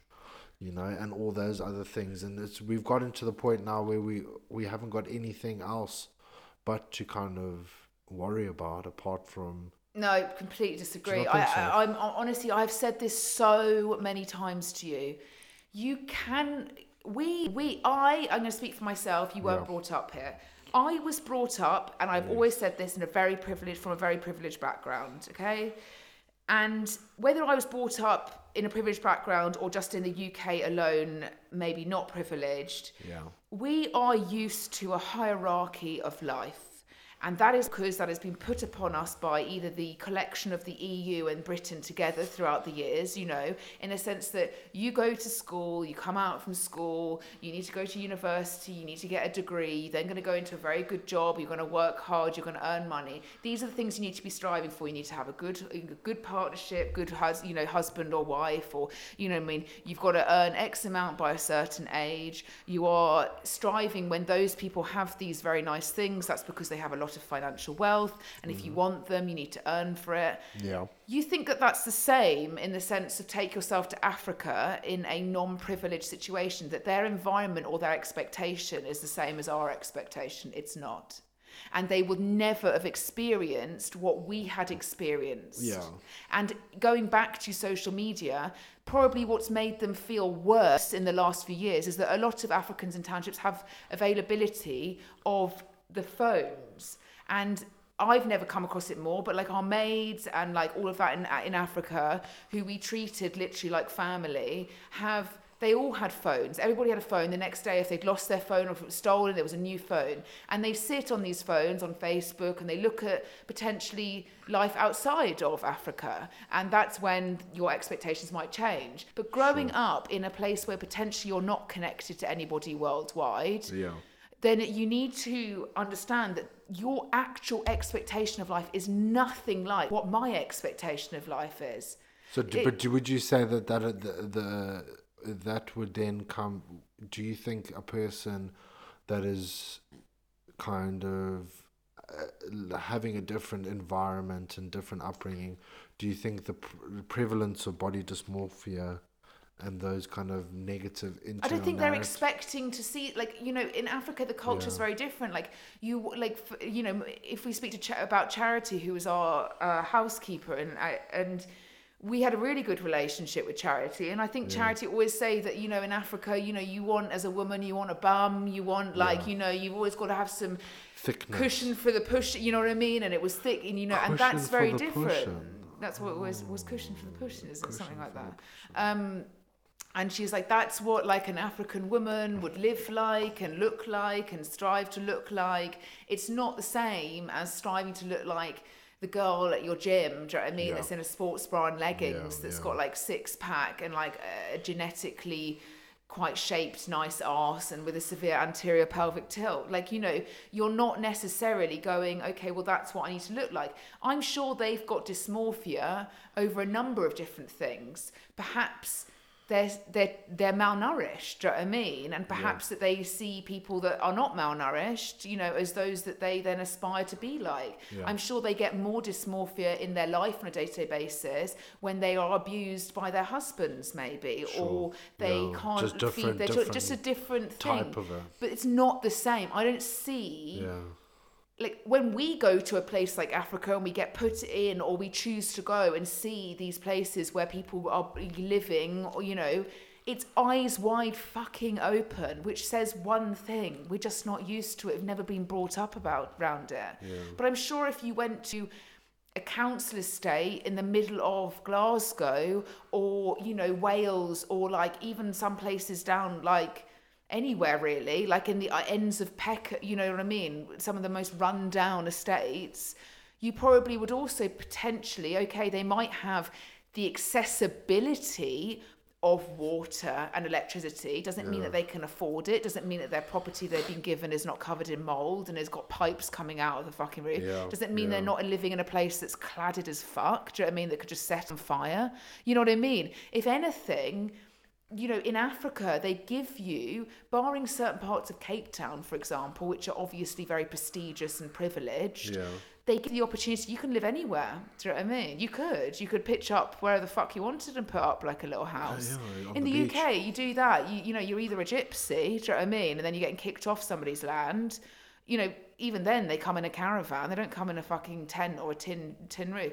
If not, you're on a waiting list for a council house and you've got to share the room with fucking 12 other family members and not have any kind of money for running water or so and so forth.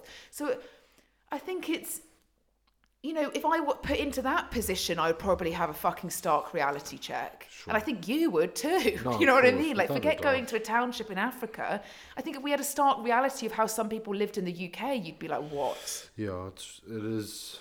Yeah, I 100% agree with you on that. I just think it's something that you know we can't ever speak. F- this is why I get so annoyed with how many people speak for people, because it's like we can sit in this in the UK or the EU or the US or Australia, you know, like very privileged first world countries, and be like, oh my god, it must be so awful for certain people here, or I bet they feel like this, or you know, we should stand up for these rights. You have no control. You have no idea. Mm. You have no understanding I as think to I, th- that was very evident with regards to the FIFA World Cup when yes, everybody rocked up and they were like, "You guys are not boozing the same way that you're boozing at other World Cups because it's it's a, it's not part of our culture," and it was quite an I, interesting d- I wasn't even ex- saying it in that sense. Yeah, but it's just like there's certain things that when you get you, to certain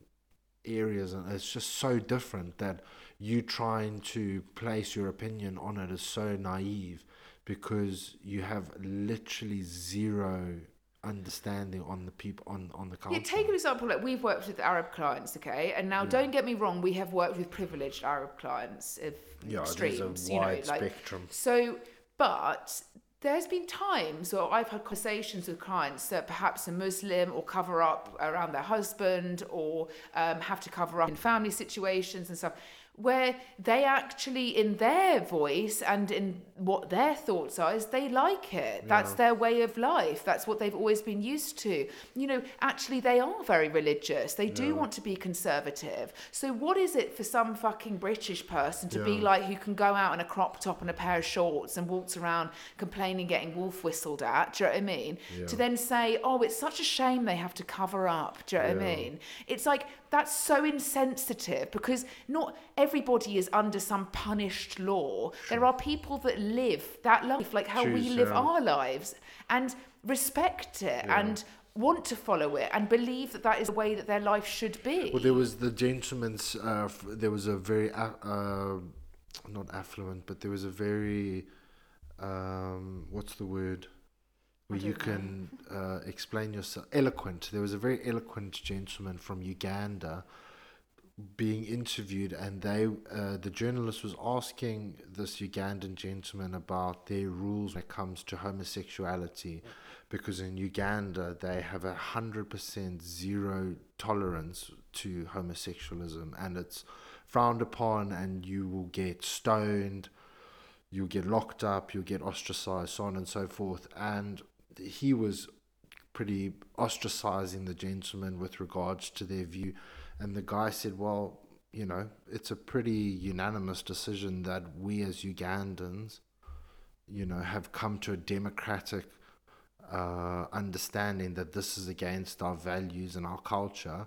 Hence the reason why we have this understanding. And the guy that was trying to kind of not force his opinions was just asking you know what, what's the what's the story about that and trying to insinuate that obviously the western society has a more progressive look on it and they were like well we don't really care because as part of our ugandan culture this is you know yeah, like obviously you've got things going on in America where you'd be in the UK going, "What the fuck?" Do you know what I mean? Like genuinely, like my sister obviously lives in America and she's British, so she doesn't really can't really have that much of a say on it in the sense of like power to say anything. But you know, like it's the same as taking away the availability for a woman to not have a child or mm. to you know deal with you know having to deal with a pregnancy that she doesn't want or having to deal with a, you know that whole thing is horrific and you're you're like going back in time. But you know unless you're living working culturally mixed in with that society of people americans do you know what i mean? Are we can we support it? No, do you know what I mean? But are Well, we I guess if you entitled? were- because there's a lot of women that are for it, for I example. guess if you're a staunch Catholic or a staunch yeah, Christian, you'd be then, for it. then So- your then your uh, outlook on it is is different. Like we've got uh, clients, or not, not clients, but former clients that are very Catholic, very. Um, and they're all for, you know, stopping abortion and pro-life. I've changed and- Scientologists to put it into fucking and are like you know actively post you know Donald Trump stuff on a on a daily basis, and you know w- with her nature versus nurture, and being the the Catholic woman that she is, she's like no, you shouldn't be able to just go and have an abortion willy nilly. You need to, you know, only God can decide who kills people and and so on and so forth. And within her environment and echo chamber that she lives in, then there's no discussion for that because it's it's it's X, Y, and Z's written in the Bible, and that's the way we roll. So Yeah, and I think it's like it's too, and whether it's coming from privilege or not privilege, you know, I just think it's something which is just like how I wasn't particularly for how when we moved to Africa, I was British, I was a young woman, you know, I obviously was aware of my privilege, like, and I was highlighted it many times in mm. Africa.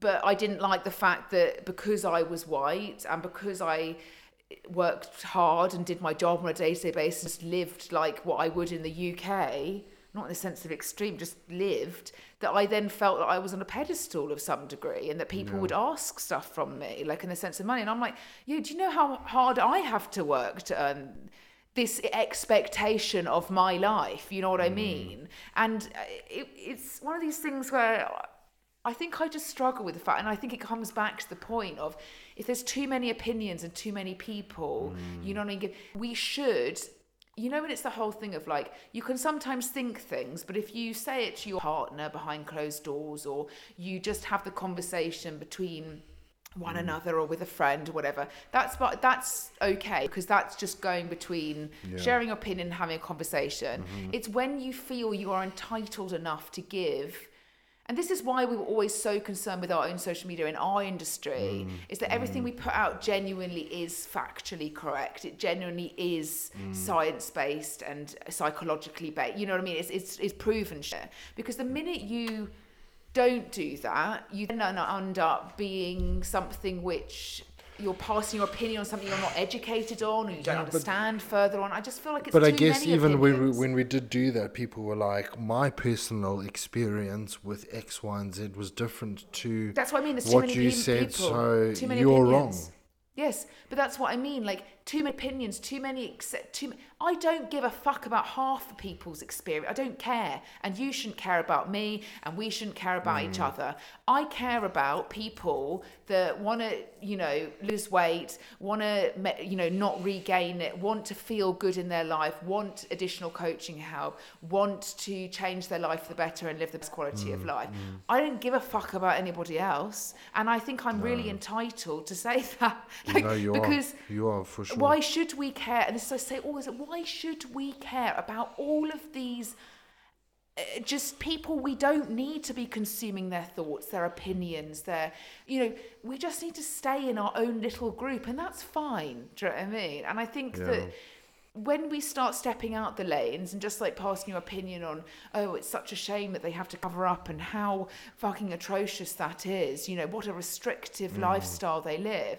At what point have you lived it? Do you know what I mean? I think it's exactly. just so. I, I think you know, going How off the fact that we started you? this on body dysmorphia, I think this is actually just more about life dysmorphia in in, in general. To like be quite that, honest life with you. I think it comes down to the fact that the image we see is always the opposite to what something's being lived. Mm. What we compare to is never factually like the correct yeah, you don't. Yeah, You literally have zero context to to to what you're witnessing. And I would say that, like, if you could do, if you are somebody that is struggling massively with body dysmorphia directly, mm. you don't like what you see, you constantly want to change yourself, you feel like you're at a wit's end, you feel like you're never going to change or do anything like that.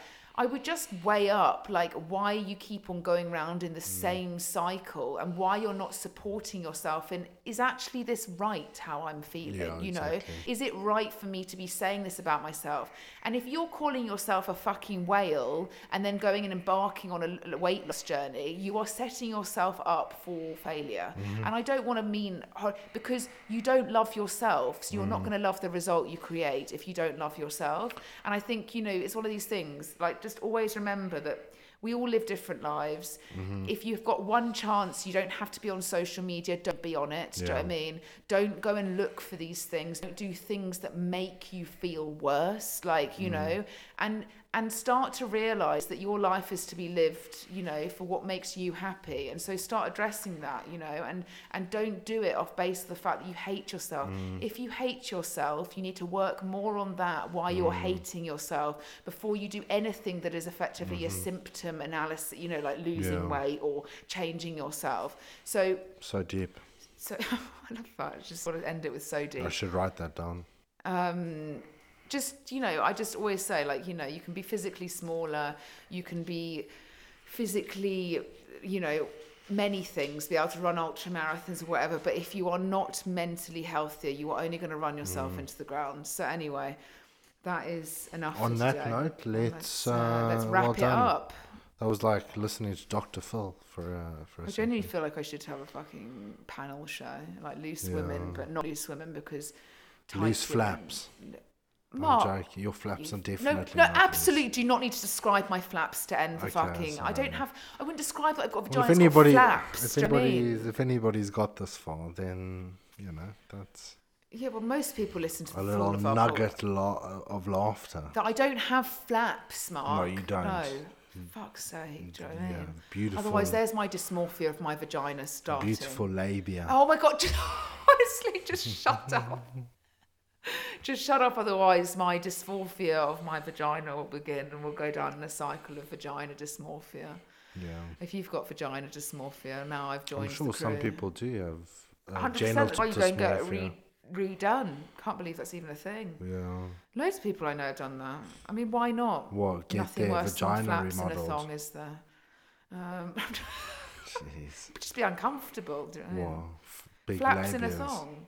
Big la- Mark, just stop saying the word labia until you have one. Just not entitled to say Okay. it. We'll go back to the gynecologists and men. It's a bit weird. Just Yes, I'm no. sorry, It's only for your pleasure, clearly. Okay. Yeah, All right. Bye from my flaps and Mark. Fla- the flaps are waving. Goodbye. So fuck off. Goodbye. Goodbye.